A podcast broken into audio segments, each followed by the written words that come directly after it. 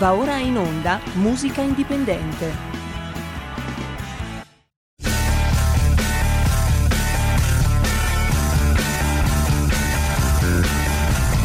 Siamo partiti col giasso, aspettiamo ancora il sole e ora rinegamo ai cani, ma il can non magna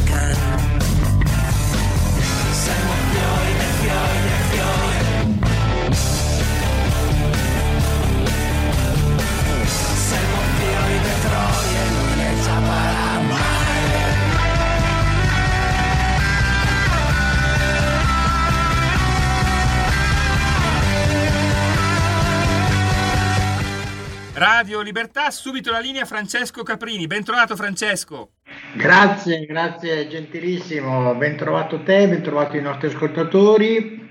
Mentre aspettavo mia- il mio programma sentivo, sentivo la canzone di Vasco Rossi di Spari Sopra e mi è venuta proprio in mente una riflessione che anni fa facevo con degli amici per quanto riguarda il rock italiano. Ecco, in questo brano, che è un brano di un gruppo americano che Vasco poi ha rifatto in- con il testo in italiano, ha mantenuto comunque la chiave ritmica, la melodia, ha mantenuto la parte musicale inalterata. E in questo caso noi ci accorgiamo come il rock inglese e quello americano abbiano nella ritmica, cioè nella batteria e, nella- e nel basso, il cuore pulsante della canzone, cosa che invece noi italiani non privilegiamo. Infatti le nostre canzoni tendono a essere melodiche perché segue più la voce, segue di più la chitarra solista e quindi la, chitarra, la batteria e il, basso vengono considerati strumenti di accompagnamento. Mentre invece nel mondo anglosassone sono proprio protagonisti, sono quelli che danno il ritmo alla canzone, che danno l'energia, la velocità e che creano poi con il testo quella grande empatia per cui uno, uno entra in eh, sintonia con le canzoni. Quindi in quel brano lì mi ha fatto ricordare questa mh, maturazione. Ecco. Benissimo, ora partiamo invece con e, e oggi veramente le canzoni che propongo saranno canzoni che danno molto molto spazio alla parte batteria e, e basso, eh, anche se sono delle canzoni pop o neomelodiche. In questo caso partiamo subito con Emiliano, Emiliano Mazzoni e il brano è Cocktail 7.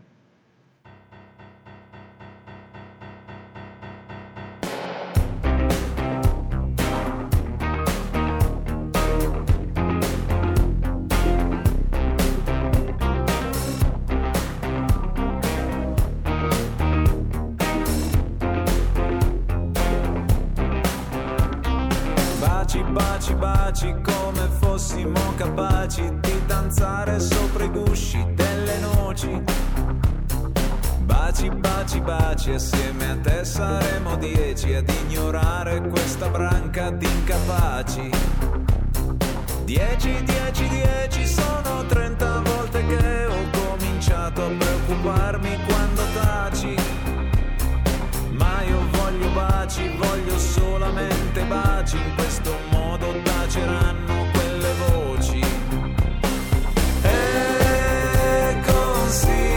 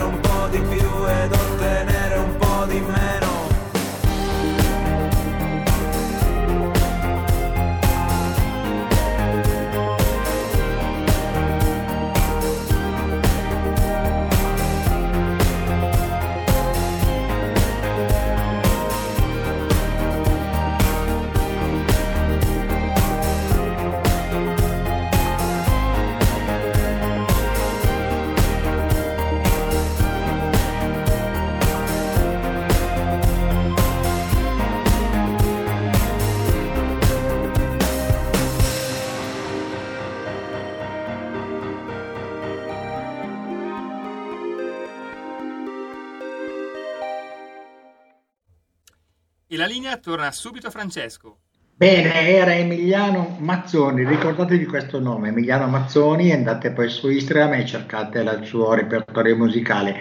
Questa canzone è tratta dall'album Baci Bendati, sono nove canzoni veramente poetiche, sono delle piccole cose, piccole storie ricamate con una struttura dall'anima, dall'anima folk molto raffinata, spesso eterea Ecco, tutte queste cose, queste canzoni che noi mettiamo, siamo forse i versami in Italia a proseguire la strada del sostegno dell'artista indipendente, perché comunque questo sarà il futuro, perché la qualità ci salverà dalla, dall'immondizia, dalla spazzatura che sta veramente infestando il nostro paese attraverso radio commerciali che sono veramente arrivate a un livello di proposte culturali, musicali bassissime.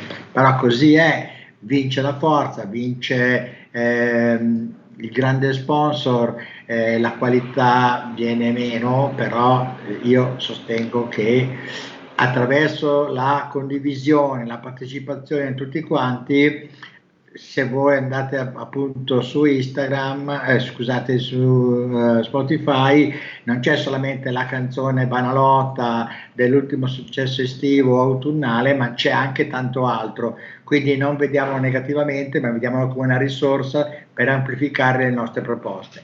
Quindi Adesso invece è il momento di un altro artista, loro sono i 055 e il brano è L'aria che tira.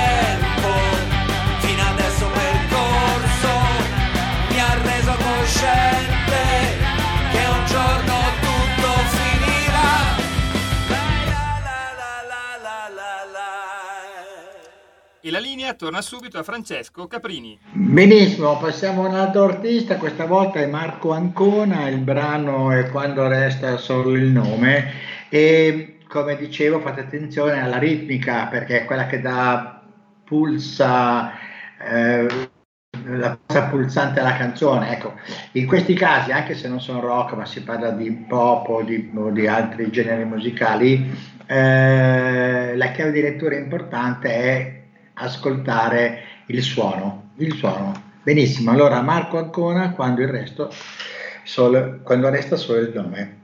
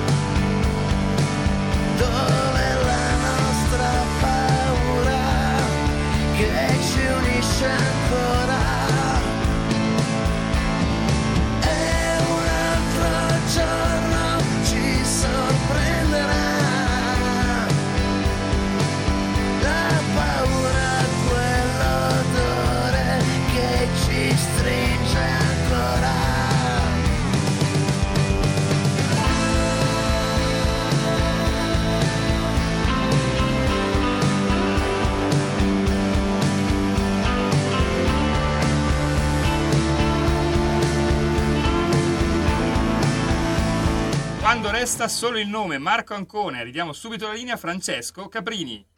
Bene, quindi avete sentito quando la presenza della batteria del basso è veramente avanti, quanto prende una canzone, perché il ritmo, eh, la musica ha, ha questi segreti, queste dimensioni che sono al di là della parola, tant'è che noi ci ascoltiamo delle musiche, delle sinfonie incredibili da Beethoven a Mahler non c'è un cantato tranne in rare occasioni. Per cui sentiamo gli strumenti, i protagonisti presenti che ci danno delle forti emozioni. Bene, adesso è il momento di Marco Cantini, lui è forse uno degli ultimi artisti, chiamiamo così, militanti che rivendicano giustamente una qualità di vita diversa eh, e in questa sua canzone Ballon d'Essai, insomma, lui è molto molto dalla parte degli oppressi. Quindi ve lo propongo, Marco Cantini, il brano è Malon, Ballon d'Essai.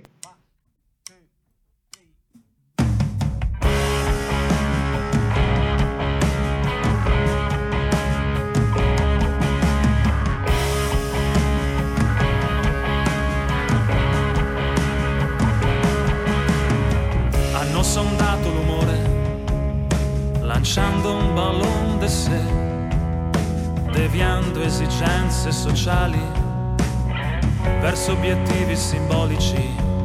Un cantante invertì il futuro, xenofobici mondi abbracciò e narrò del potere dei buoni, disse è utile per le elezioni. Già ricordo chi fu che sposò la teoria del conflitto parlò scontro tra popolo e elite, poi a un meeting si convertì. Resta il fatto che il più contingente, tu puoi nascere in qualunque parte e la bandiera che sventoli è il frutto solo dei dadi della sorte.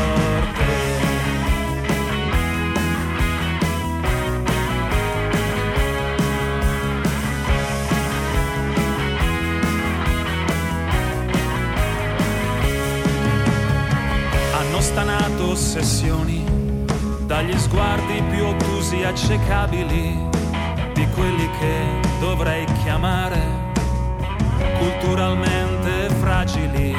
Io mi associo a Calvino e a chi un tempo celebrò quella giusta pazzia, che ha una forza e non la debolezza, che si porta alla minchioneria.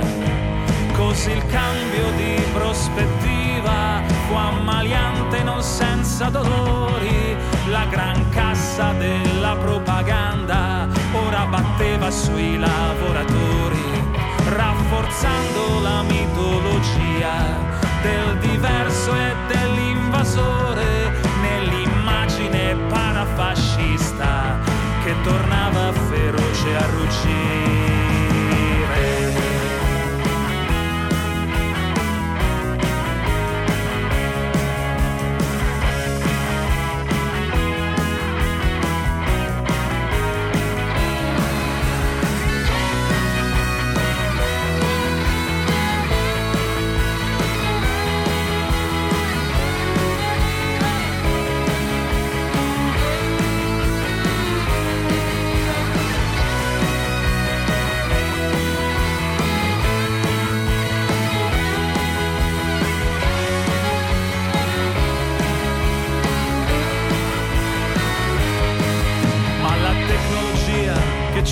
Emancipa è la stessa che ci manipola ed innalza il vessillo reale di un impero che sembra virtuale. Costruire il nemico straniero con la tua identità nazionale, fantasmatica per sua natura, una rozza pretesa irreale la costante risorsa retorica, consistenza inquietante polemica che ogni capro espiatorio produce e chi è vittima si fa carnefice. Compassione non è solamente comprensione di altrui sofferenze, prepolitica è la concezione, vincolante così per l'azione.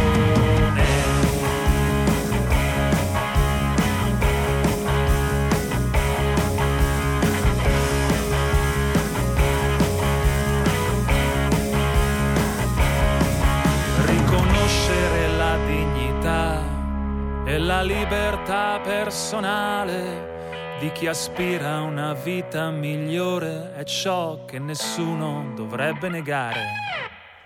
E la linea torna subito a Francesco per i saluti e l'ultima canzone, eh, Francesco. Grande Massimo Cantini, questa è una canzone Ballon d'Essai, lui è, ricorda molto il Guccini anni 60, il grande Francesco Guccini, quello di Auschwitz, quello delle battaglie civili, eh, tra l'altro ho saputo che lui ascolta anche Radio Libertà, e, e si dice anche pure non comunista, è un radicale, è un anarchico, è perfetto, va benissimo, musicalmente è una persona che ammiriamo tantissimo, è tra i grandi della musica italiana con De André, Gaber, Iannacci e questo Marco Cantini, come avete ascoltato, è uno che picchia forte, va giù pesante, però è diretto, immediato, è uno che piace, poi non si può essere d'accordo su quello che racconta, però è un musicista perfetto che sa utilizzare molto bene la strumentazione. Bene, vi chiudo la puntata con i Pixel, che è un gruppo storico della scena underground. Eh, il loro brano praticamente è, è il brano che chiuderà questa puntata e si intitola, si intitola, si intitola Ballerina alla scala. Ballerina alla scala. Quindi io colgo anche l'occasione per salutare voi, salutare anche la città di Milano, visto che parliamo della scala. Un grazie, un affettuoso abbraccio, ci sentiamo la prossima volta e ascoltatevi Pisser con Ballerina alla Scala. Ciao a tutti, ciao ciao, musica indipendente sempre.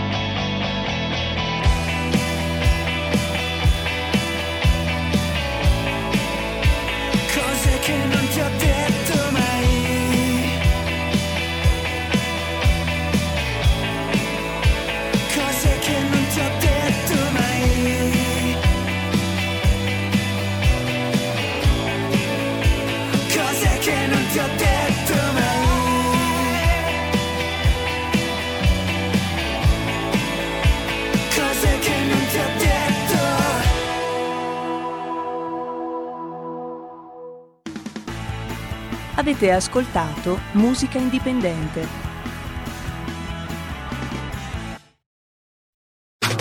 Stai ascoltando Radio Libertà. la tua voce libera, senza filtri né censura. La tua radio.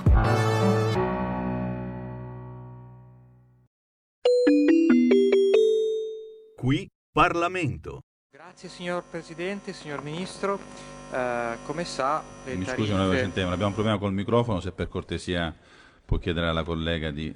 Grazie, grazie, prego, onorevole Centemero. Grazie signor Presidente, signor Ministro. Come, come sa, eh, se le tariffe dell'Authority eh, sono, sono alte, poi ehm, pesano sugli utenti finali, rendendo anche meno eh, competitivi i nostri operatori rispetto a competitors esteri. Eh, per esempio, facendo un piccolo focus su Consom, ma qui si parla in generale di, di tutte le authorities, si è visto un aumento che dal 2015 ha raggiunto una soglia pari a quasi il 42% e questo eh, pesa anche sullo sviluppo del nostro mercato dei capitali che è una leva strategica per il Paese. Quindi con questa interrogazione eh, domandiamo se vi siano delle iniziative volte a contenere gli aumenti eh, dei, costi, ehm, dei costi delle tariffe di questa authority in particolare, di Consom, ma eh, anche per andare più in generale a fare un focus su, su tutte le authority. Grazie. Grazie a lei. Il Ministro dell'Economia e delle Finanze Giancarlo Giorgetti ha facoltà di rispondere. E grazie signor Presidente. Eh, gr- ringrazio l'onorevole Centemero per aver acceso un po' i riflettori rispetto alla disciplina del sistema di finanziamento delle autorità amministrative indipendenti, inclusa la Consob, che eh, è un sistema volto a garantire la piena indipendenza e autonomia di giudizio e valutazione che eh, godono sotto il profilo normativo. In particolare la Consob, come eh, la gran parte delle altre eh, autorità indipendenti, determina l'entità della contribuzione con propria deliberazione nel rispetto dei limiti massimi previsti per legge, contribuzione che è versata direttamente alla medesima autorità. Per diventare esecutive, le deliberazioni con le quali sono fissati anche i termini e le modalità di versamento dei contributi sono sottoposte al Presidente del Consiglio dei Ministri, sentito il Ministro dell'Economia e delle Finanze per l'approvazione. Nella fase istruttoria di queste deliberazioni il Governo verifica il rispetto del limite massimo dell'aliquota contributiva fissata dalla legge, nonché la corrispondenza tra la contribuzione stimata e il fabbisogno finanziario dell'autorità. Quindi sono due le dimensioni, il fabbisogno finanziario dell'autorità che dipende anche dall'organizzazione e dalla gestione dei costi e naturalmente la necessità che ne deriva. Negli anni 2021 e 2022, per tenere conto delle eccezionali situazioni che avevano investito gli operatori finanziari durante la pandemia, la Consob ha provveduto prima a ridurre e poi a stabilizzare sul livello del 2020 il gettito del sistema contributivo. Limitandosi ad analizzare la determinazione dei contributi per il 2024, si può evidenziare che la Consob ha applicato il tasso di inflazione programmato, prevedendo anche una riduzione degli importi a carico dei soggetti che offrono strumenti obbligazionari che, in sede di formazione del parere per gli aspetti di competenza del MEF, questo Dicastero ha espressamente raccomandato a Consob, ma lo stesso tipo di atteggiamento l'abbiamo nei confronti di ogni autorità, e ferme restando le prerogative di autonomia e indipendenza dell'autorità, la necessità di provvedere al costante monitoraggio della spesa programmata nell'obiettivo di ridurre la pressione contributiva a carico dei soggetti vigilati e assicurare nel contempo l'equilibrio finanziario della gestione. Grazie. Il deputato Centemero ha facoltà di replicare. Prego. Io ringrazio il Ministro, mi dico eh, soddisfatto soprattutto per queste- questi ultimi riferimenti a monitoraggio della spesa programmata, consapevole del- dell'importanza di queste authorities, dell'importanza di Consob che svolge anche un ruolo sociale, per esempio relativamente al monitoraggio di eventuali siti che svolgono attività di eh, sollecitazione all'investimento senza le relative autorizzazioni eh, e quindi che dire, ecco, sono decisamente soddisfatto da questa risposta e spero che eh, si ehm, apra anche a una sorta di eh, riforma delle fonti di finanziamento e della spesa di tutte le authorities in generale perché in un mercato che diventa sempre più integrato e sempre più competitivo, abbiamo bisogno di poter competere con gli altri paesi esteri che sono alleati sì, ma anche competitors dal punto di vista economico e finanziario. Grazie. Grazie a lei. Qui Parlamento. Stai ascoltando Radio Libertà, la tua voce libera, senza filtri né censure, la tua radio.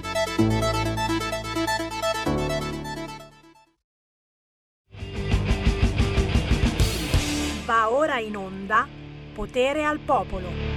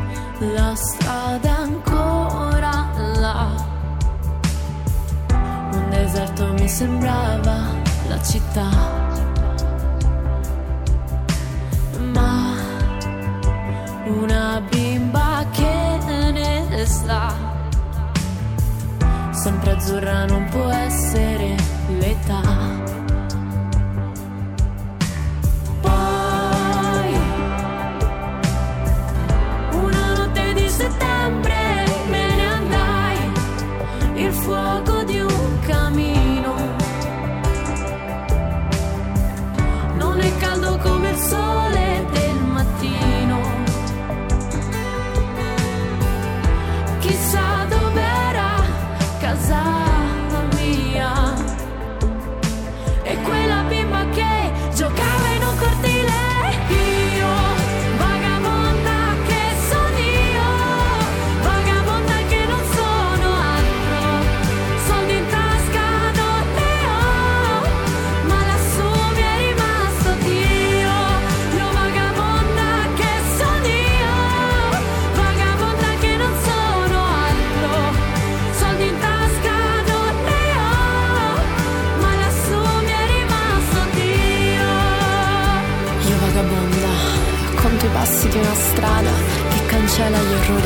storia quando inizia la salita.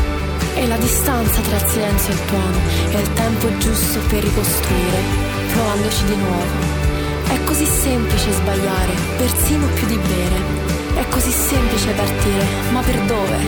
Soldi in tasca non ne ho, ma ho tanti sogni nel cassetto. E lassù c'è sempre Dio.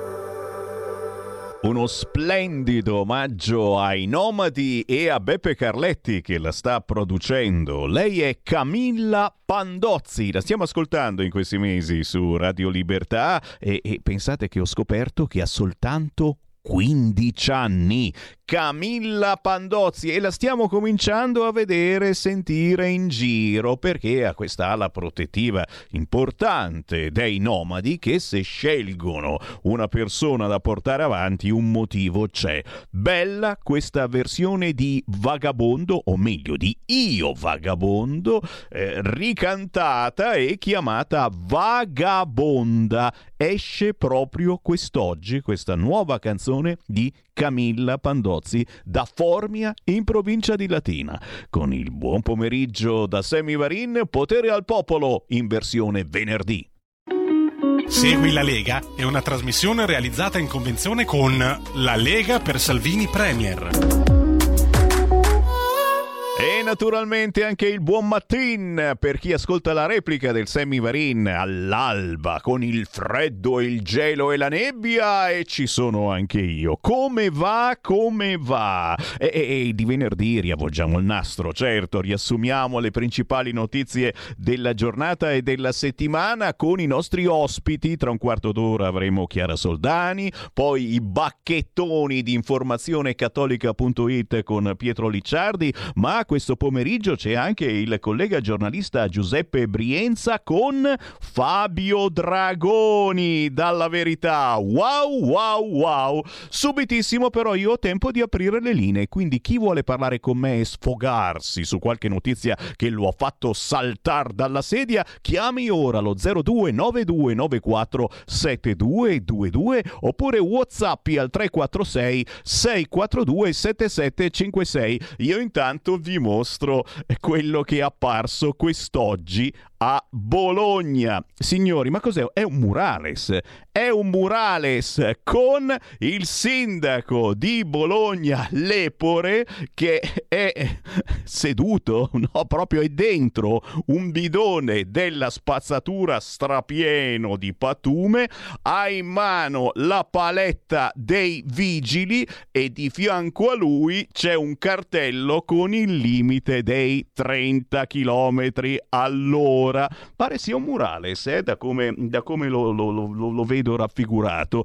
Eh, probabilmente lo vedremo questa sera in qualche giornale o telegiornale. Eh, certo, la notizia eh, la stiamo commentando da settimana, ai 30 all'ora a Bologna e non soltanto, perché poi l'ideologia di sinistra eh, arriva, contagia le altre, poche per fortuna, città ancora amministrate dal PD e anche a Milano. E anche qui, anche là, per fortuna che Salvini c'è e insomma adesso arriva qualche regola un po' più stringente, loro la chiamano burocrazia, ma come? Ma siete voi che amate tanto la burocrazia, amici piddini, vi lamentate?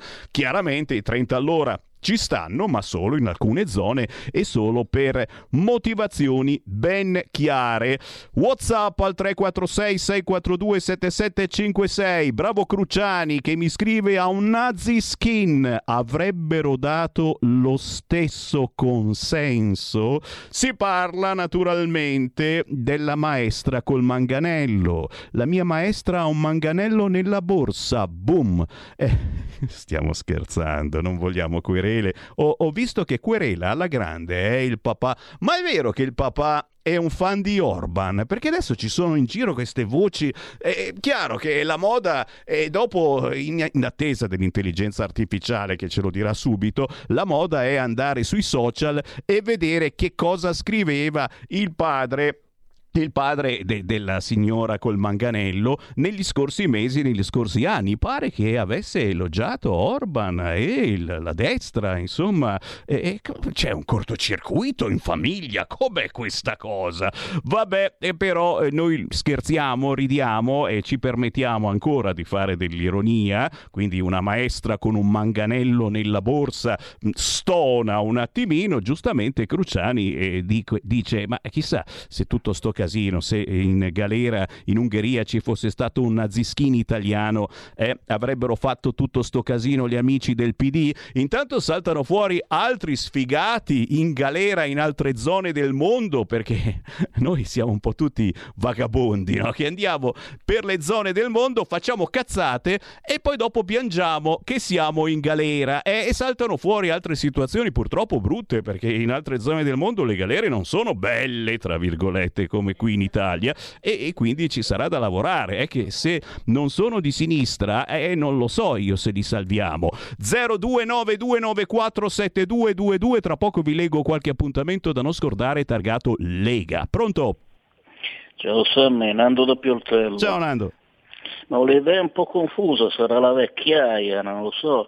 Io ero rimasto una cinquantina d'anni fa, forse bisognerebbe chiederlo a Giorgio Gaber, non a Sammy Vaia, ma io ero rimasto una cinquantina d'anni fa che il manganello era di destra e le donne di sinistra invece, le femministe, compresa qualcuna che ancora vedo in giro nei vari talk show, ancora scrive libri eccetera eccetera, le donne di sinistra consigliavano al- alle loro compagne di tenere nella borsetta un vibratore, così se gli veniva qualche voglia non dovevano dipendere dagli uomini, no? Il manganello non era di destra, Sammy. Ciao. Ciao caro, me la sono scritta, eh, ma il manganello non era di destra, eh, ma lo fanno per confondere il nemico. 0292947222, intanto attenzione, un appuntamento da segnare in calendario, la raccolta firme a proposito di Bologna, città a 30 all'ora. Si lavora ma lentamente, non c'è fretta. Sabato 3 febbraio, domani dalle 10 a mezzogiorno a Bologna, raccolta di firme contro il limite di 30 all'ora. Oh, mi sentite da Bologna? Pronto, pronto, pronto? CQ, CQ, CQ, canale 252 del televisore, Banda DAB, Porto Saragozza, Borgoreno, Savena, San Donato, San Vitale, Santo Stefano, Navile, tutte zone di Bologna dove domani dalle 10 a mezzogiorno si firma il gazebo della Lega per togliere questa mania schifosa dei 30 km orari. Pronto? Sì, pronto? Ciao. Sammy? Ciao. Ciao, mi senti Gino di Ostia? Carissimo.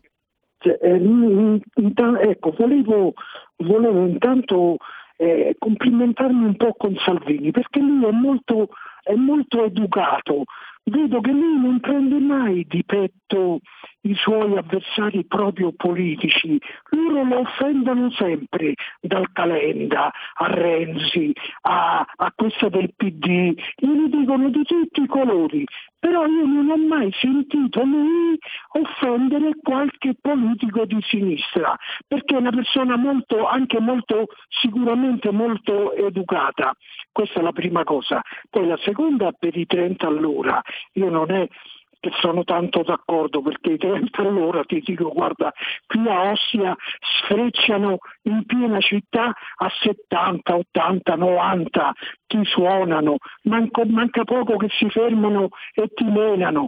Perciò questo, questo fatto della prudenza secondo me non è sbagliato, specialmente in queste città un po' particolari. Poi l'ultima cosa, l'ultima è che mm, sempre sul PD, sul PD e sui suoi rappresentanti politici, i quali, i quali spesso mm, inneggiano che loro hanno avuto Togliatti, il padre della Costituente, però non ci raccontano, non ci raccontano che il Partito Comunista dal 25 aprile fino a tutto il 1949 nell'Emilia Romagna ha fatto una strage di, di persone tra preti, gente anche che non era in fasci- la guerra era finita, loro li prendevano, li portavano sul fiume e li uccidevano. Il Togliatti, padre uno dei padri della Costituzione, cosa faceva? Li proteggeva e li mandava in Cecoslovacchia. È vero, è vero, è vero, è vero o non è vero? Beh ragazzi, siete voi, siete voi e coloro che fanno gli editoriali nella mia trasmissione ed è una cosa che ci piace tanto ascoltarvi.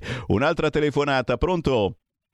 Buongiorno signor Semi Lisetta. Ciao. Allora, io ho chiamato per la protesta degli agricoltori. Allora, io voglio dirle oggi questo, signor Semmi. Ha ragione il nostro ministro Salvini, ci vuole un'altra Europa, ci vuole un'altra Europa.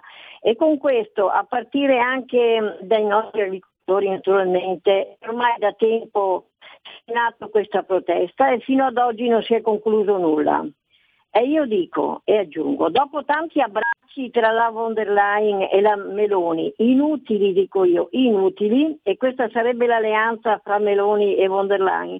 E tutte e due ancora non riescono a risolvere nulla per questi nostri agricoltori, allo sbaraglio del freddo e di tutto il resto che non sto qui ad elencare. Speravo qualcosa di più dalla signora Meloni.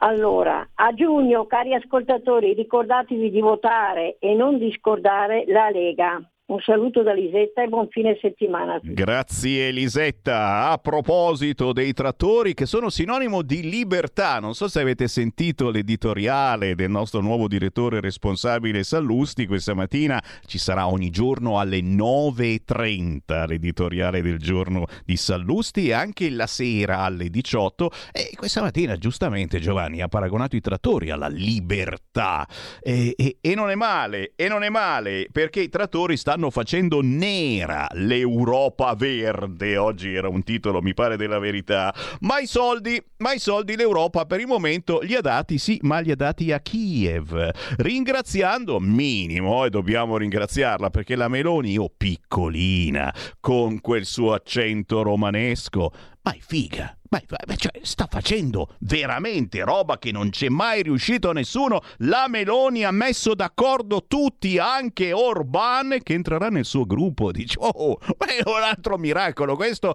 fuori soldi, tanti soldi. E l'unico che aveva detto no era Orban all'Ucraina. È, è- è una cosa bellissima. Mm, Avremo tanto, tanto pollo dall'Ucraina che profuma un po' di polvere da sparo, però, però, i contadini saranno contenti, saranno incazzati neri secondo me. Eh, c'è Federico Ferrai, TikToker, sentiamo cosa ci dice. Il Parlamento europeo da stamattina è sotto assedio dagli agricoltori che reclamano i loro diritti, la loro sovranità nella loro nazione. Come? Quanto produrre e a quanto vendere. E nonostante ciò la sinistra europea e i burocrati hanno già schierato le forze dell'ordine, stanno sparando con gli idranti, l'acqua addosso agli agricoltori per farli desistere, hanno messo il filo spinato sapendo del loro arrivo. Questa è la sinistra europea che deve essere spazzata via, questa è la sinistra europea, cari miei, che non ascolta, che non apre un dialogo, ma anzi chiama i rinforzi e si schiera contro gli agricoltori ed è per questo che noi siamo con gli agricoltori. Fate crollare il palazzo del potere insieme a quei quattro burocrati di sinistra che vogliono decidere su di voi come hanno sempre fatto perché la sinistra è questa, perché i rossi sono così. Avanti, non mollate fino alla fine, il popolo è con voi.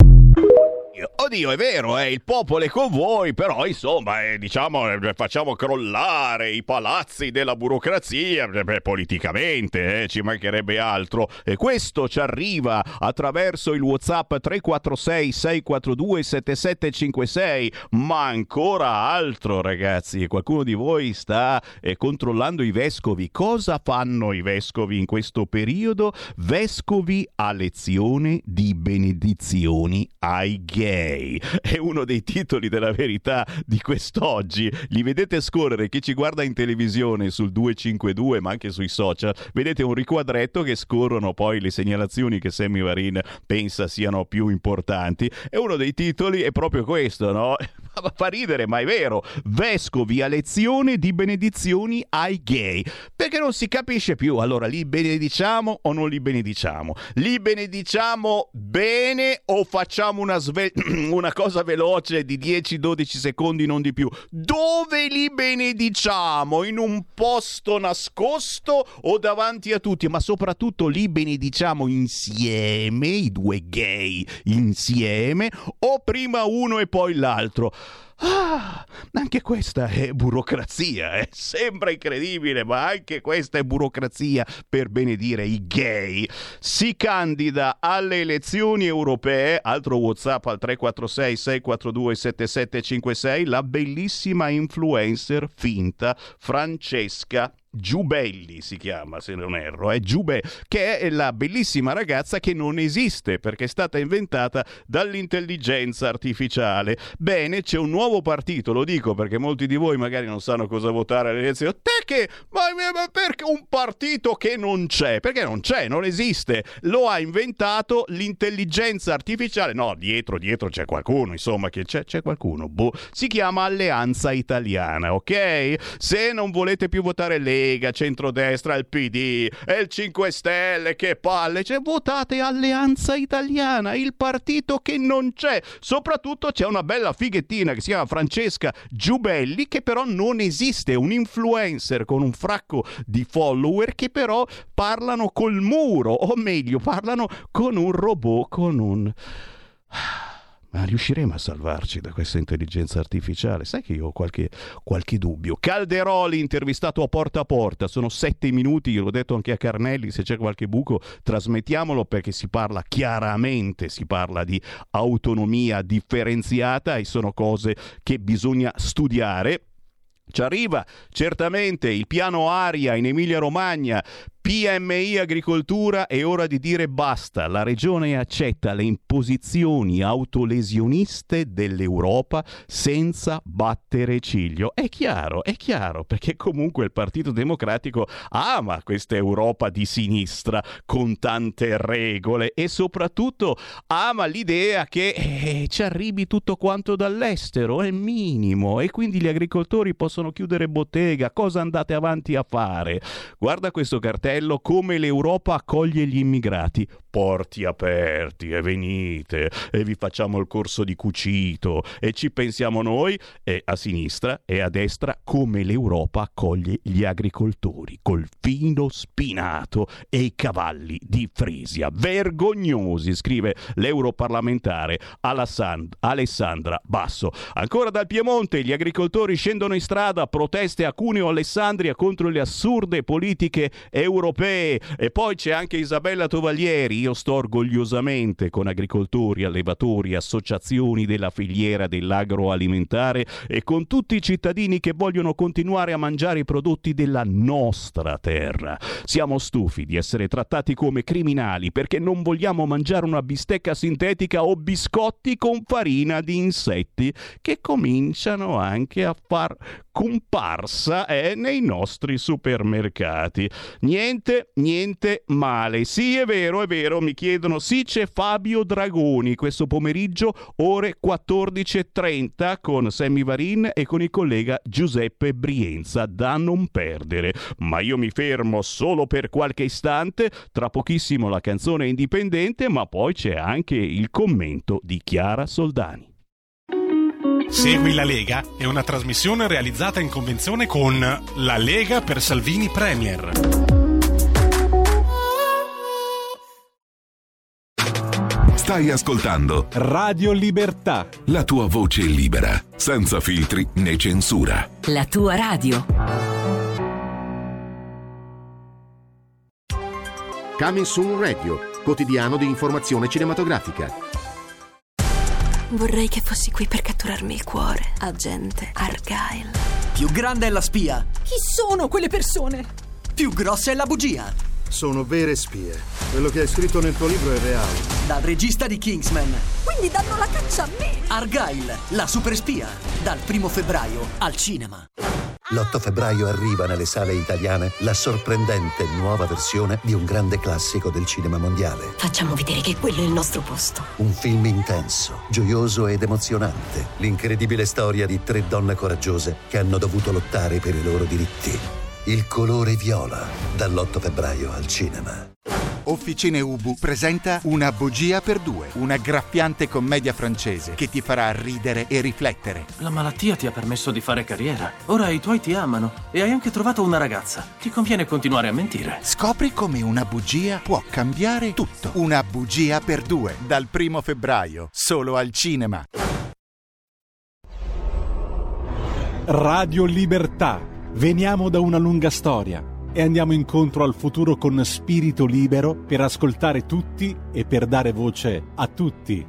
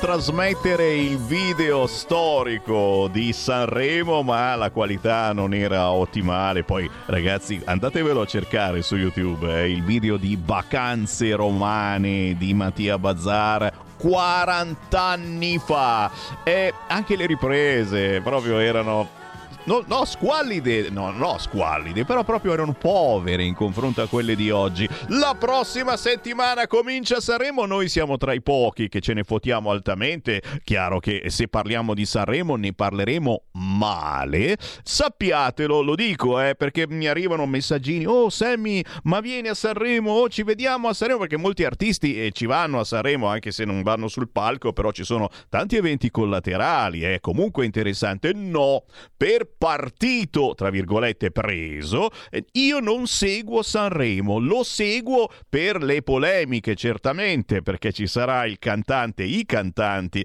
che parlano di droga, eccetera, e come minimo io sarò lì ad aspettarli al varco. Ancora una volta, naturalmente, la selezione di queste canzoni brilla, eh, perché vai a selezionare quello che parla di droga, l'ex spacciatore, come ogni anno, ma sarà così finché non cambieremo conduzione produzione. Comunque sia, Mattia Bazzar, Vacanze Romane, ho scelto questo pezzo perché sono 40 anni dall'album Tango e proprio in queste settimane è uscito il vinile colorato e numerato dei Mattia Bazzar. Se siete fans non dovete mancare. Alle 14.05 su Radio Libertà con il buon pomeriggio ma anche buongiorno per chi ci segue nella replica mattutina, Sammy Varin chiama Chiara Soldani. Ciao Chiara!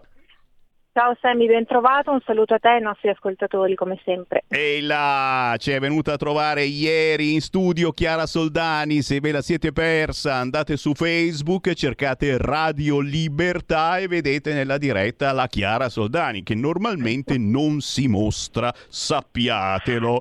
Però, per... esatto. Oh, eh, prima o poi, prima o poi, eh, giustamente, una foto magari me la mandi. Eh, trattori, trattori imbestialiti in primo piano, lo so, lo lo so che ne parlerai perché l'agricoltura sta fallendo. Ladri bastardi a Napoli, ho sentito, hanno rubato un furgone per i disabili. E poi social pericolosi. Bravo Sinner, sei il mio eroe. Lui evita i social e, e soprattutto bravo lo youtuber assassino che si è evitato il carcere. Walk, walk, walk, è moda? Ma attento come parli perché ci sono anche dei termini che dovremo imparare a non dire perché altrimenti può arrivare la denuncia. Ma qua mi fermo, vediamo dove ci porta Chiara Soldani con il suo riassunto settimanale. Vai Chiara.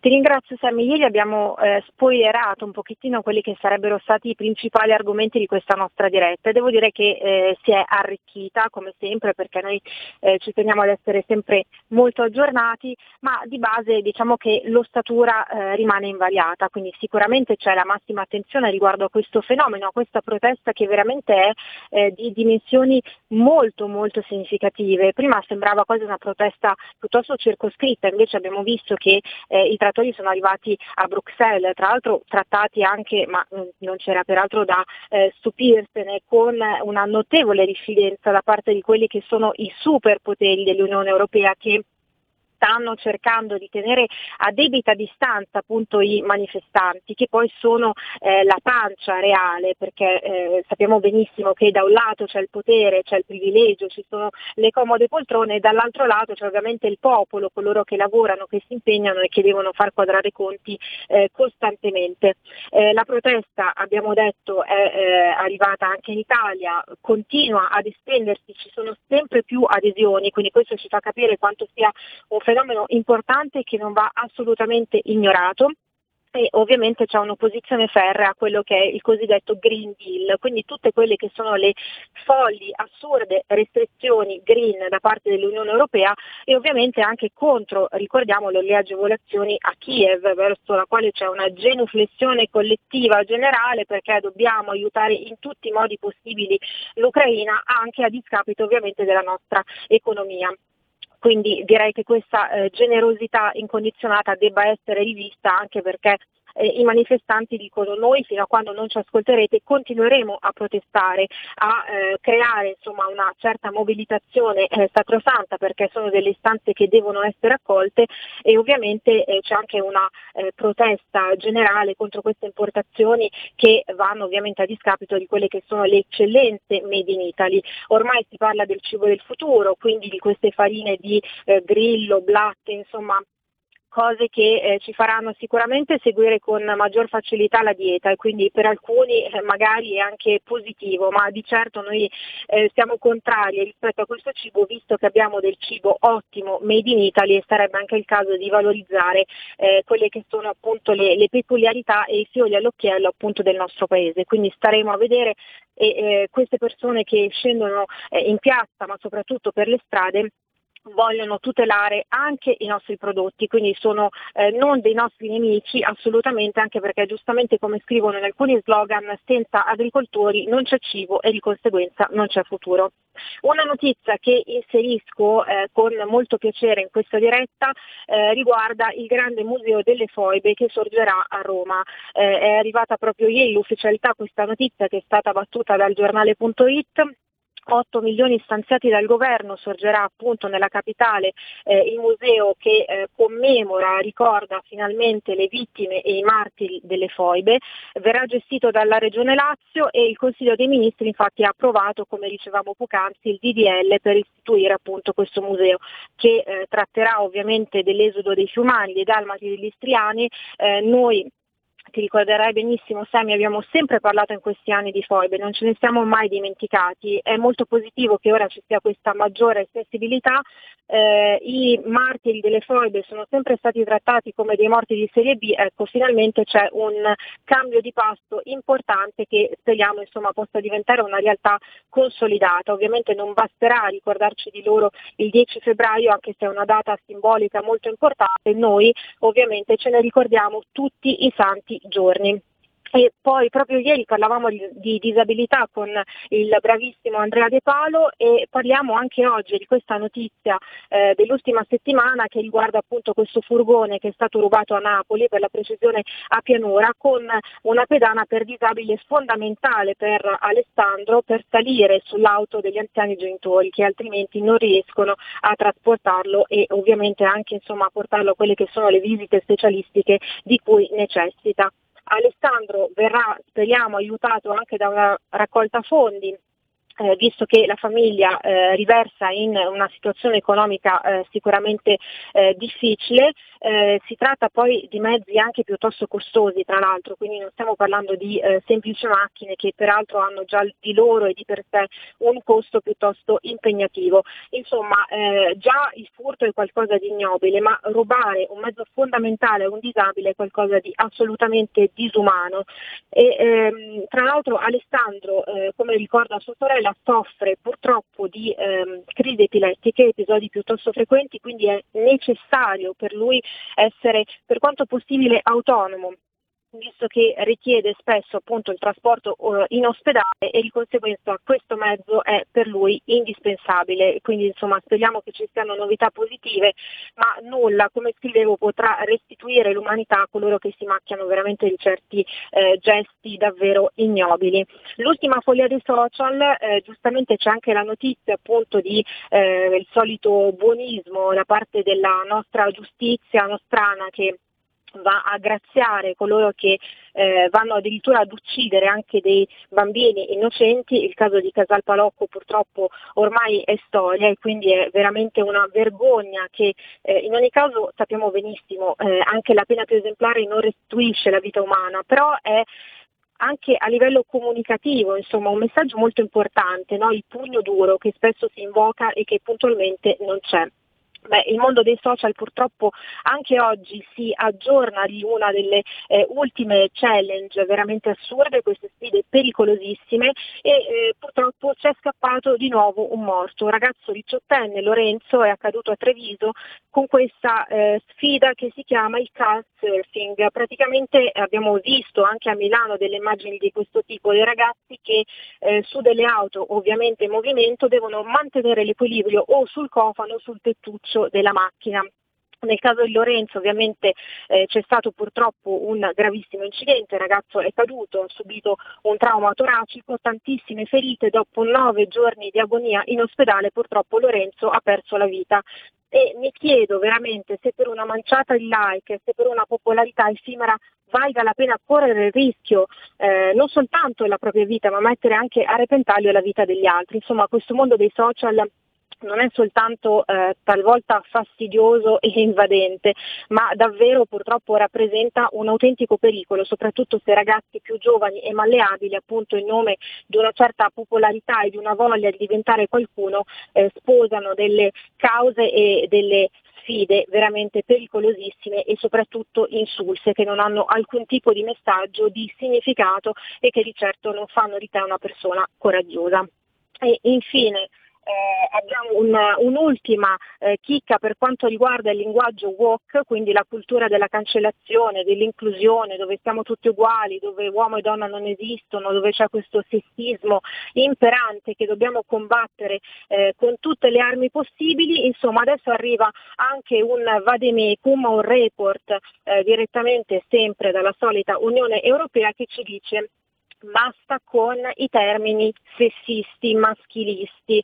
Per esempio non si potrà più dire fratello e sorella, esattamente come non si potrà più usare una frase eh, che diciamo, è nel nostro eh, linguaggio comune che può essere re e regina. Il motivo? Beh, semplice perché fratello è maschile, quindi è anteposto a sorella che è femminile e non va bene perché questo è sessismo, maschilismo e patriarcato. Beh, non fa una piega questo ragionamento e stesso dicasi per re e regina regina, quindi bisogna invertire, anteporre, dare precedenza al termine, al vocabolo, al femminile e quindi tanto per cambiare chi viene preso di mira, il malcapitato uomo di turno, quindi gli uomini in realtà come spesso ricordiamo sono ormai il bersaglio non soltanto della cultura woke ma proprio di questo femminismo di cui è impregnata la nostra società perché questo accade e anche in queste battaglie, in queste eh, sfumature linguistiche insomma si evince quanto ci sia questo livore nei confronti degli uomini.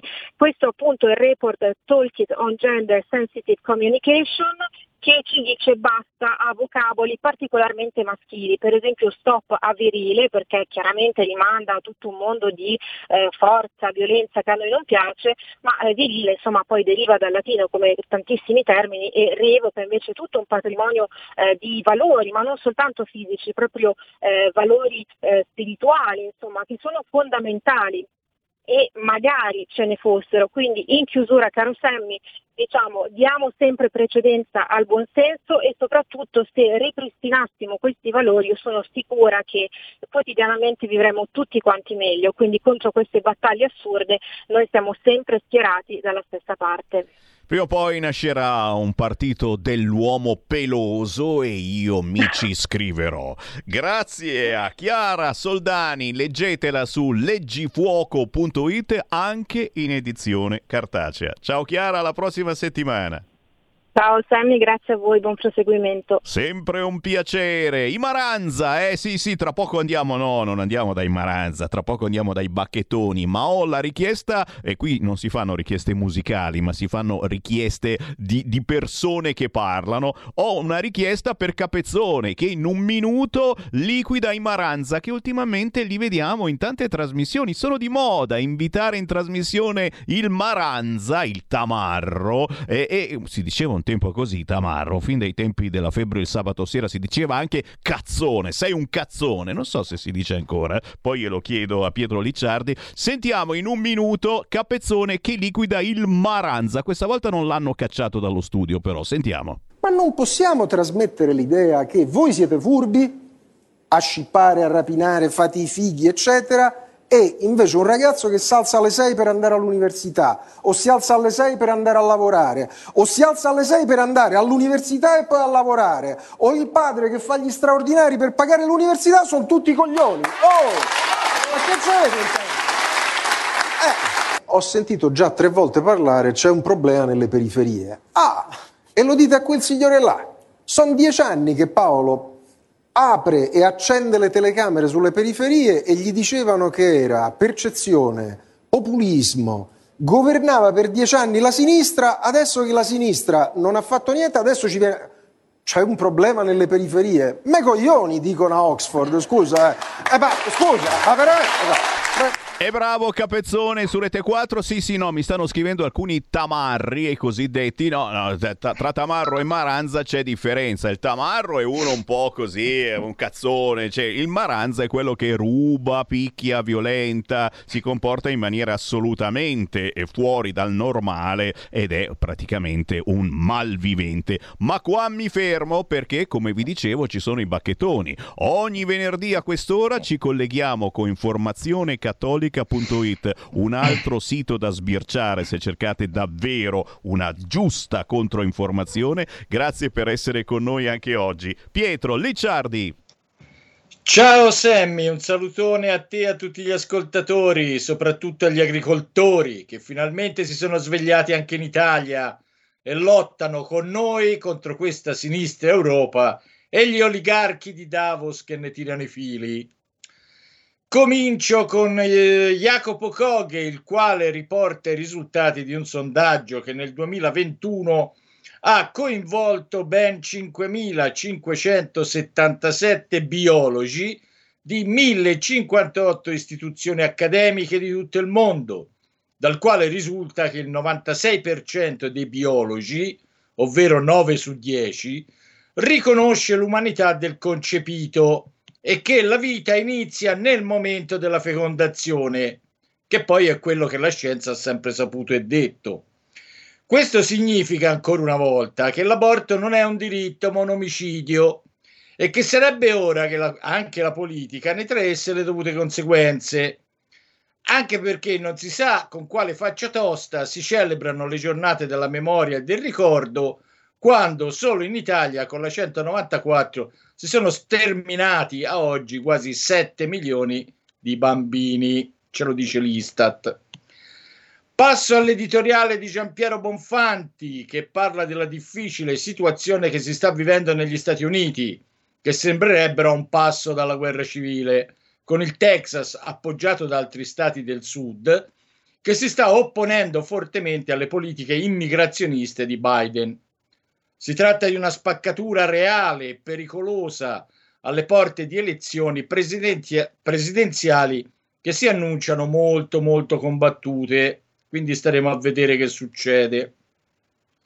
Michele Trabucco scrive sul dramma della libertà atea. La distruzione dell'etica è la conseguenza della distruzione della metafisica, ovvero oggi si uccide con l'aborto e l'eutanasia, ci si sposa con persone dello stesso sesso o si affittano donne dalle quali comprare figli, perché si ritiene che l'uomo sia completamente autonomo e la moralità basata sulla pura ragione individuale, ovvero siamo in pieno ateismo antropologico, dice Trabucco, e libertà eh, atea in cui è l'uomo stesso la sua legge. Matteo Castagna riflette sulla sovversione femminista che come ogni rivoluzione mira alla distruzione dell'ordine naturale. Una ideologia quanto mai stupida la loro, in quanto si oppone con forza al cristianesimo, che, come scrive anche Castagna, è il primo e il solo che ha strappato le donne alla sudditanza al maschio, assegnandole ruoli di primo piano sia nella Chiesa che nella società. Ma a quanto pare eh, certe femministe sono troppo ignoranti per sapere certe cose. Allora le invitiamo a leggere ogni tanto informazione cattolica, così gliele spieghiamo. Gianni Toffali parla della morte improvvisa mentre si trovava agli Open di tennis in Australia del giornalista Mike Dixon che aveva sputato veleno sul tennista eh, Novak Djokovic quando aveva rifiutato il cosiddetto vaccino. Come ormai da copione, i giornali di regime eh, non fanno cenno ad una possibile correlazione della morte del 59enne giornalista con la vaccinazione da Covid. Resta il fatto, scrive Toffali, che solo il 3% degli italiani ha seguito l'invito a farsi la quarta e la quinta dose per la gioia del conto in banca di Bill Gates. Il che probabilmente significa che ormai sono in tanti ad aver visto con i propri occhi o sperimentato sulla propria pelle i danni dal vaccino e col cavolo che si sono fatti fregare ancora. Continuiamo a sperare che la verità tutta intera venga alla fine a galla e confidiamo nella commissione parlamentare che finalmente dovrebbe decollare. Diego Torre racconta un triste episodio accaduto a Palermo. Un uomo ha legato al palo, a un palo, un cane gli ha dato fuoco. Il cane, prontamente soccorso, purtroppo non è sopravvissuto, mentre l'uomo, un senzatetto in evidente stato di alterazione e disagio psichico, è stato preso in consegna da carabinieri. Ebbene, penserete voi, qualcuno si sarà preoccupato per il pover'uomo. Nemmeno per sogno. A parte le minacce e le maledizioni dei soliti animalisti, il luogo dove è stato legato il cane è stato coperto di fiori e un imprenditore si è offerto di erigere una statua di 4 metri al cane. Ora, noi amiamo gli animali, che soprattutto i cani sono veramente amici dell'uomo e dono di Dio. Ma quando si arriva a questi eccessi, cioè fiori e statue per il cane, nemmeno fosse un martire, e minacce a un povero senza tetto in evidente disagio, è chiaro che qualcosa non va e che questa nostra umanità è sempre più allo sbando. A questo proposito, a me personalmente viene a mente la Germania di Adolf Hitler, dove si ammazzavano gli ebrei col gas, mentre i cani erano tutelati con un'avanzatissima legislazione animalista. Siccome mercoledì si è festeggiato Don Bosco, Bruno Volpi ha intervistato Francesco Preide, presidente nazionale dei Salesiani per il sociale, il quale tra l'altro ha ricordato che dove operano gli operatori, gli oratori, scusate, la criminalità giovanile si riduce, una cosa su cui molti preti dovrebbero meditare, specie quelli che tengono tanto alla legalità. Adesso una mia intervista allo storico e professore Marco Cimmino, in cui si affrontano le numerose e profonde analogie tra il nazionalsocialismo e il comunismo. Ebbene sì, fino ad oggi i nazisti erano l'archetipo del male, mentre i comunisti buoni, quelli che avevano combattuto e sconfitto il nazifascismo.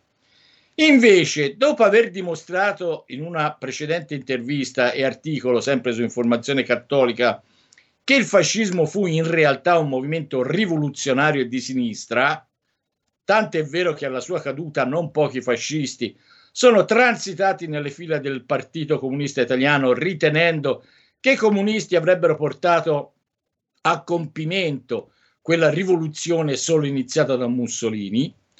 Adesso è la volta del nazionalsocialismo che assieme a fascismo e bolscevismo e comunismo ha in comune la medesima mamma, ovvero quella prima forma di totalitarismo che fu la rivoluzione francese. Cimmino, tra l'altro, parla di come la massoneria abbia sostenuto nazisti e comunisti e di come sia nazisti che comunisti sovietici abbiano odiato e perseguitato gli ebrei, un odio che ancora oggi sopravvive se si guarda come la sinistra simpatizzi per i terroristi tagliagole di Hamas nella lotta contro Israele. Insomma, leggete e soprattutto ascoltate l'intervista integrale perché ne vale la pena. Resto ancora in tema con Giovanni Toffali che ci illustra il brillante curriculum della maestrina Ilaria Salis che se ne va a spasso con i manganelli in borsetta. Come scrive ironicamente eh, il nostro, il pestaggio dei due maschi ungheresi, a cui secondo la polizia avrebbe partecipato anche la signorina, ha demolito le leggende metropolitane sul femminicidio e della violenza di genere e ridato fiato ai maschi italiani che ormai sono allergici alla narrativa del pensiero unico e non ne possiamo proprio più. Ti ringrazio, Sammy, per eh, averci dato anche questa settimana il nostro consueto spazio. Eh ragazzi, e, e dove la trovate? Dove la trovate una notizia così?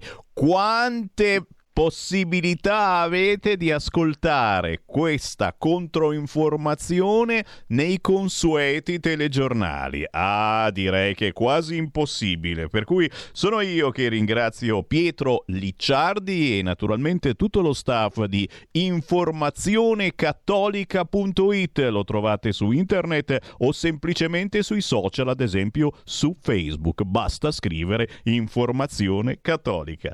Ciao Pietro, alla prossima settimana. Un salutone, grazie.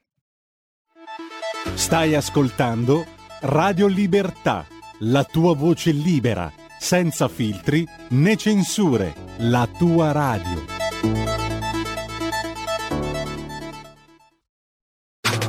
Stai ascoltando Radio Libertà. la tua voce libera, senza filtri né censura. La tua radio.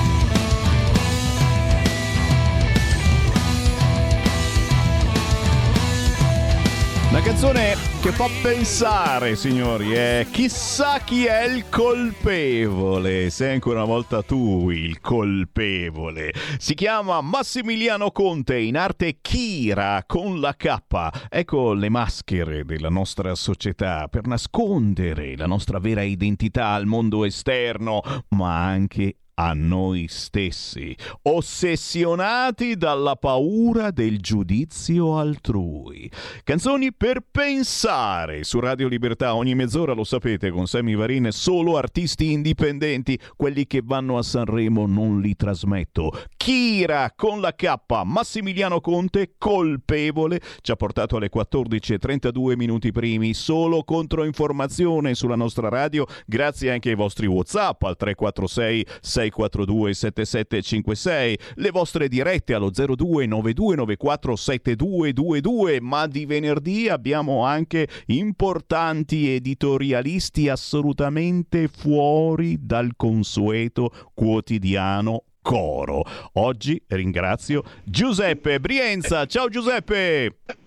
Ciao Sammy, ciao a tutti gli ascoltatori. Ben ritrovato Giuseppe Brienza, collega che collabora tra l'altro con il periodico Il Borghese, con Radio Mater, ma oggi Giuseppe non è solo, con noi c'è anche Fabio Dragoni. Ciao Sammy, ciao a tutti i tuoi ascoltatori. Tostissimo, giornalista della verità, ma anche firma del mensile Il Timone, vice direttore di cultura e identità. Insieme Giuseppe Brienza e Fabio Dragoni oggi ci portano nella narrazione catastrofica degli ambientalisti.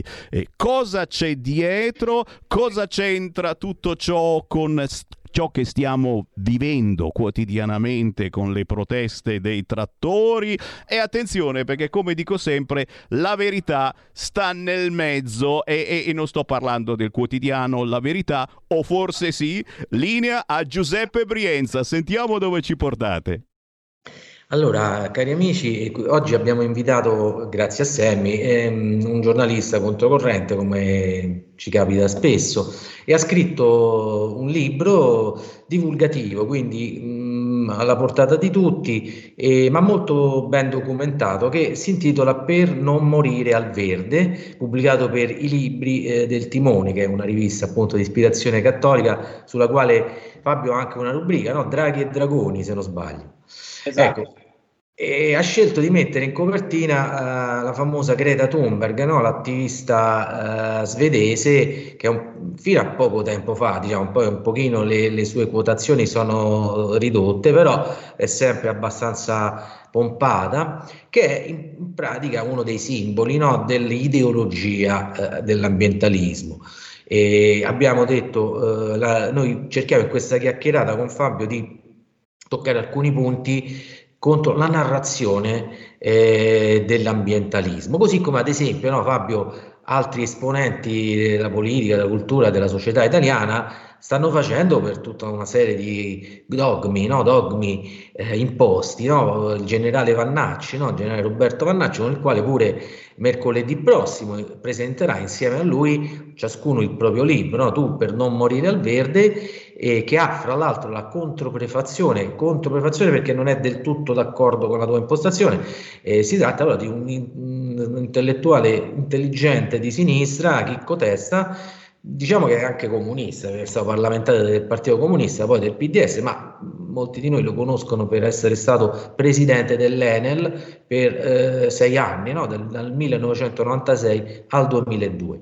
Dicevo, e poi ti, ti, faccio subito la prima domanda, mercoledì 7 febbraio tu presenterai a Roma, al Parco di Roma Golf Club, insieme al mitico generale Vannacci, il tuo libro e lui presenterà Il mondo al contrario, no? in cui smonta uno a uno anche lui diciamo documentato nonostante qualcuno l'abbia giudicato ignorante solo non conoscendo semmai anche il suo curriculum no? e grazie poi a, a, alla moderazione del collega giornalista vaticanista Massimo Gallo e anche una presenza direi significativa che è docente di un'università diciamo cattolica che è Monsignor Gianni Fusco che prenderà parte alla presentazione così abbinata e arrivo subito a uno dei punti della narrazione ambientalista no? allora gente come Greta e soprattutto chi sta dietro ci sta spiegando no? Che eh, è l'uomo che cambia il clima e quando si tratta dell'uomo ovviamente il non detto è l'uomo occidentale no? perché si tratta di visioni tutte diciamo anti-occidentali Ecco, invece da, fino a pochi decenni fa era assodato che eh, l'uomo eh, si adattava al clima, non è che lo creava. Però da questa piccola, se vogliamo, verità discendono moltissime conseguenze, no? E discende la visione climatista. Dici per cortesia in cosa consiste eh, questa visione climatista e perché non ci convinci.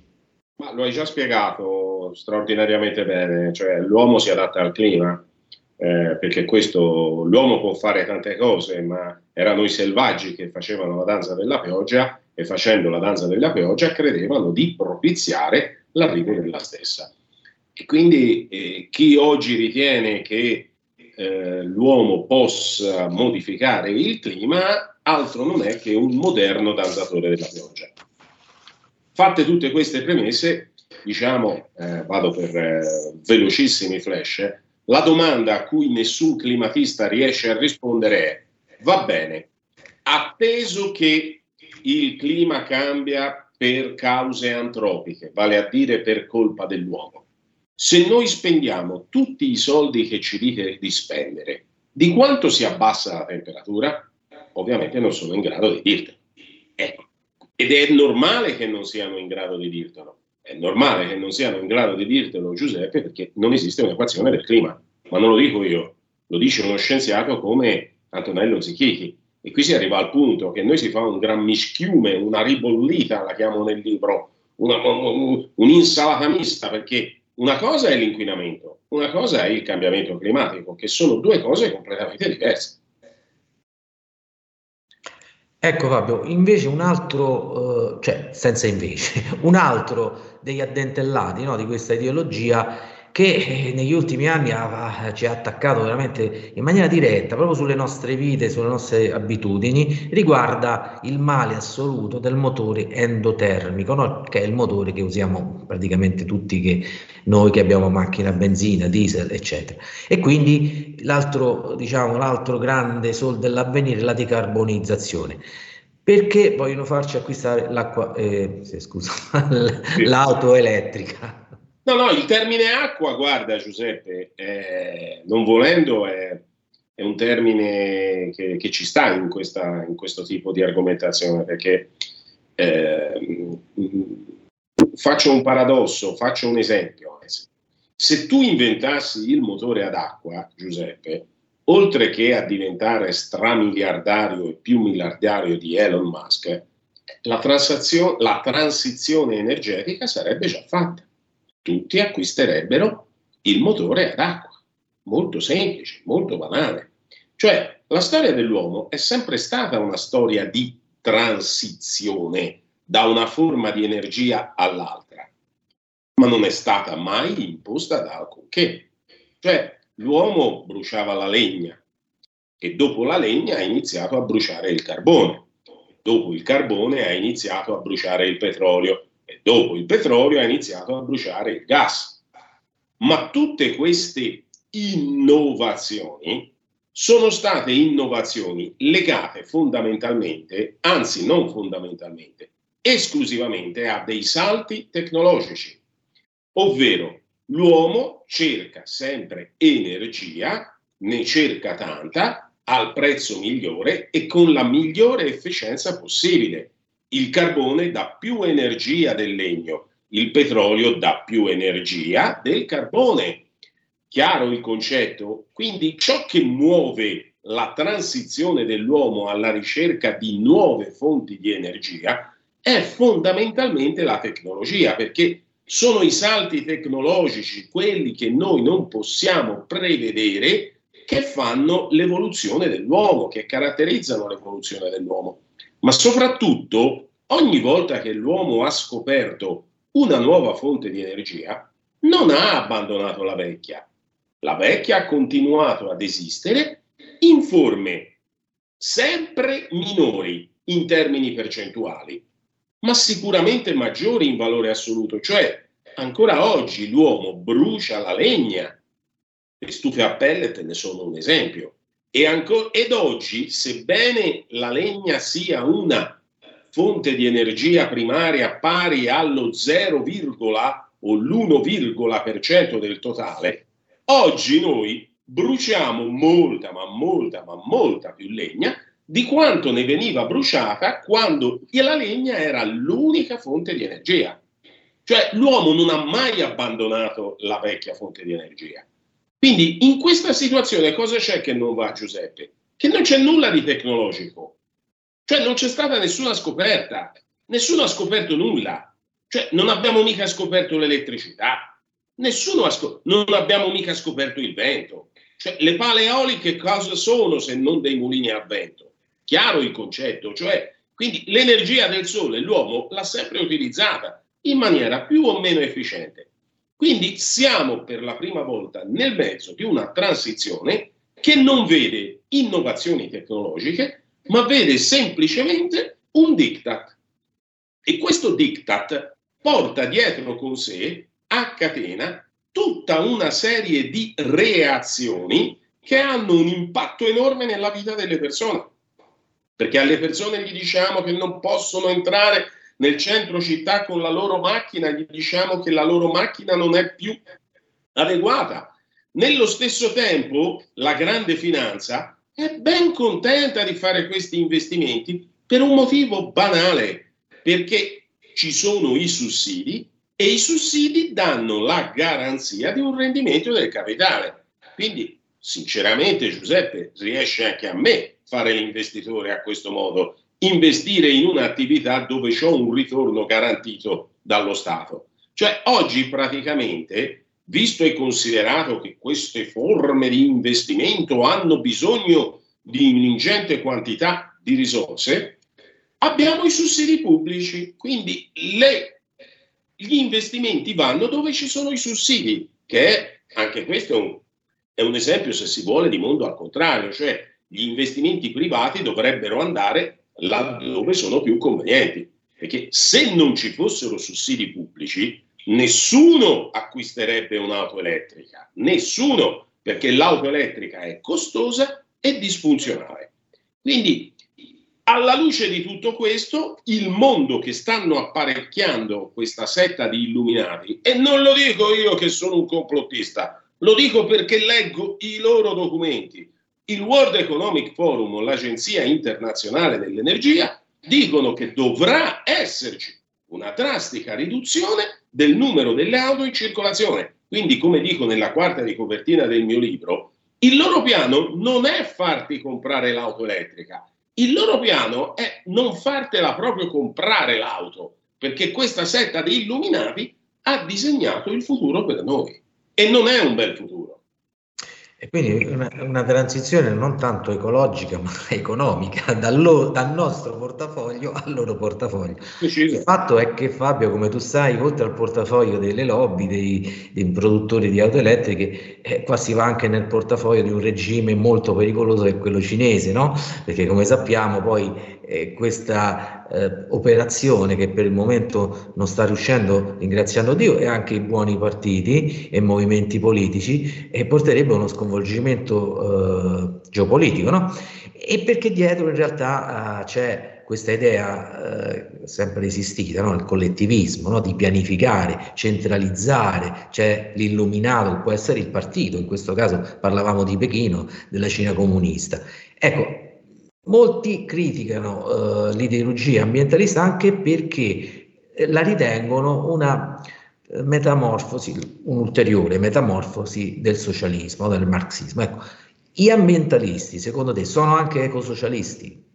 Allora, è, è un discorso particolarmente mh, interessante da fare e lo sviluppo nella parte finale del mio libro, che ricordo è diviso in tanti micro capitoli, quindi che si leggono molto bene.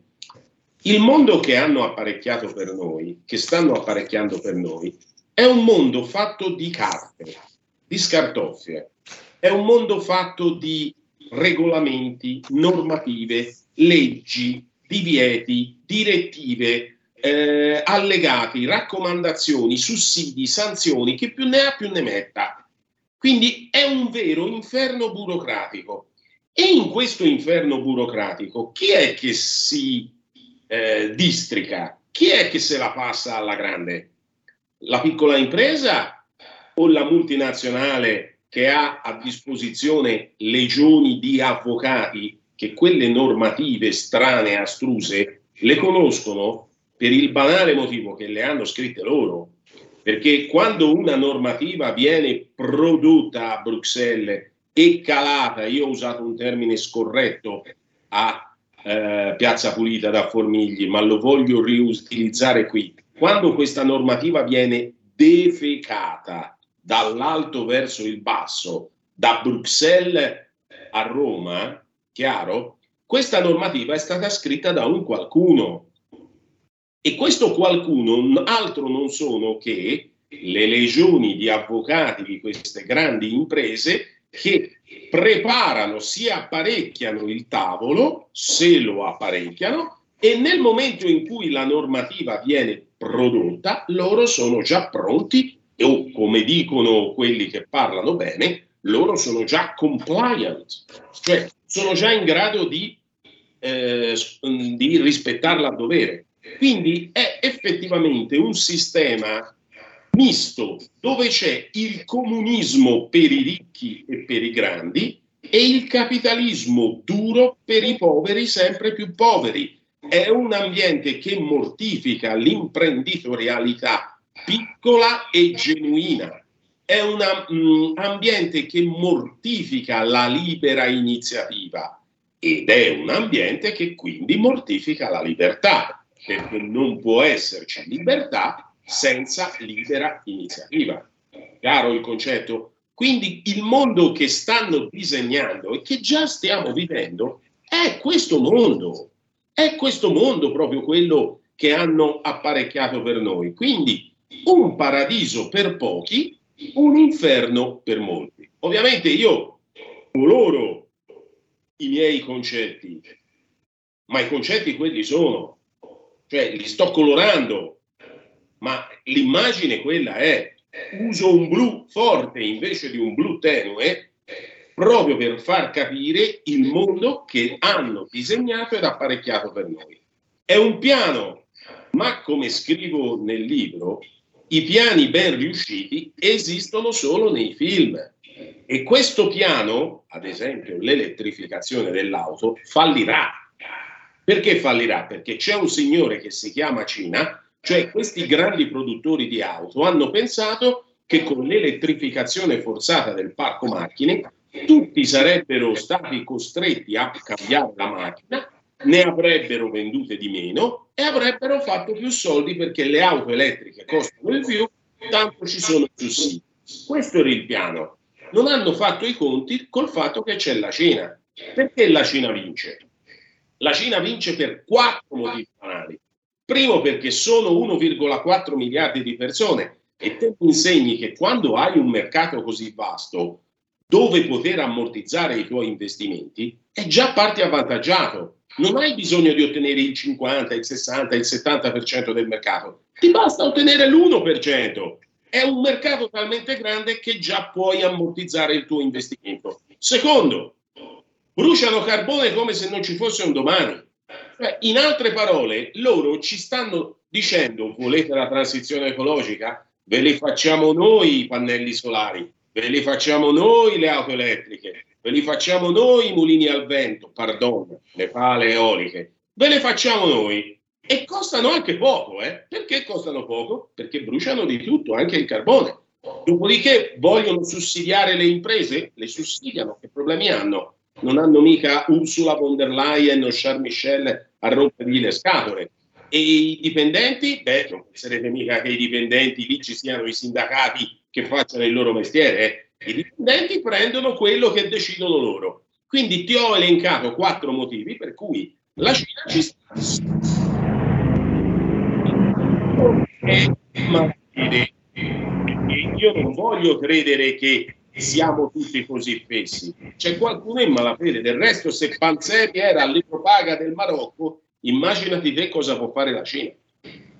Certo, quindi aggiungo Fabio, chiaramente mortificando le piccole e medie imprese, le imprese familiari, eh, ne viene di fatto che la nostra economia eh, che è basata sulle piccole e medie imprese è mortificata e, e, stava rischiando di essere svenduta anche attraverso la via della seta che per fortuna è stata per il momento diciamo eh, sospesa o eh, diciamo eh, cancellata.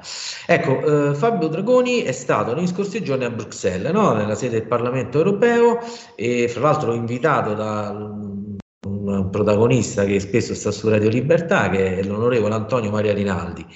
Perché è stato a Bruxelles? Per il suo libro, naturalmente, ma anche per, diciamo, ehm, eh, osservare e sostenere, se, se, mi permetti, la protesta, no? diciamo una, una, una esasperata protesta degli agricoltori, ma anche in Francia, anche in Italia, come sappiamo, eh, contro le decisioni prese sempre a livello di Commissione europea che come il direttore della Verità no, proprio oggi ha scritto sul quotidiano, sono un misto di ideologia e masochismo. Eh, Maurizio Belpietro, insomma, che eh, da diversi mesi, insomma, sta eh, seguendo questo filone che invece insomma nei, nei nostri grandi media eh, non è molto evidenziato no? Eh, stranamente ecco è anche da questo punto di vista un pericolo per la nostra economia. Il nostro settore agricolo già da tempo, ma grazie a queste ultime decisioni della Commissione europea, rischia di essere eh, cancellato.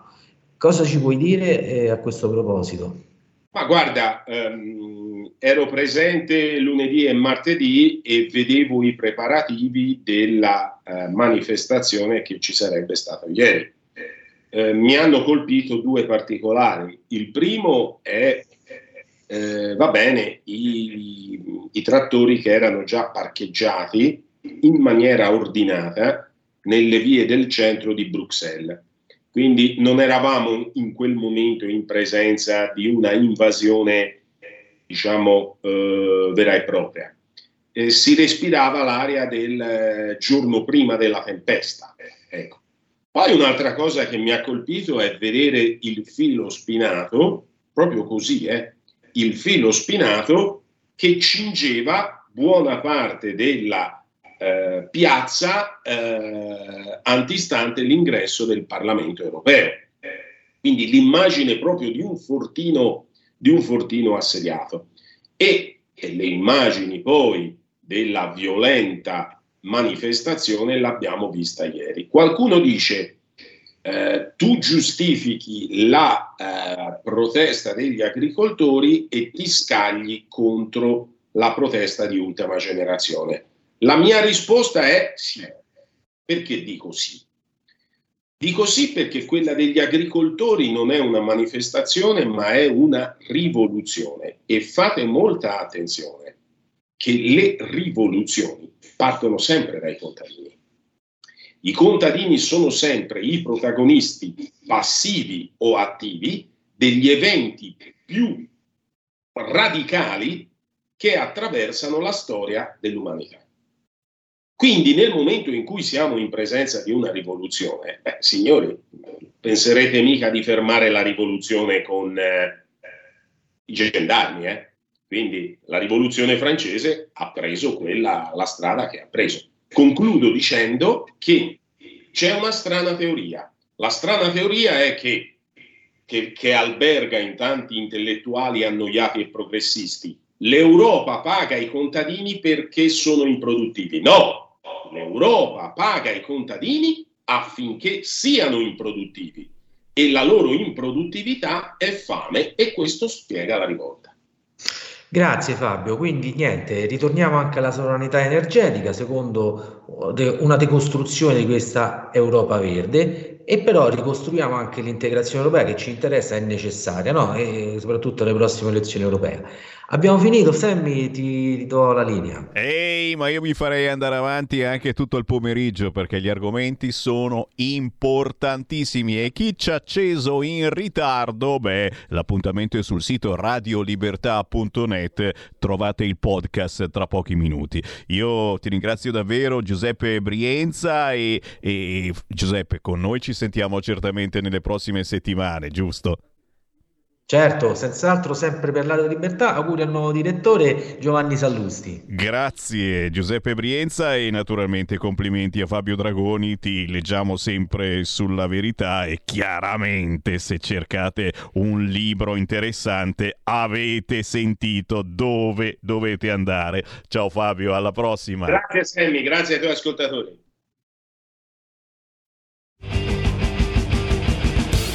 Avete ascoltato Potere al popolo.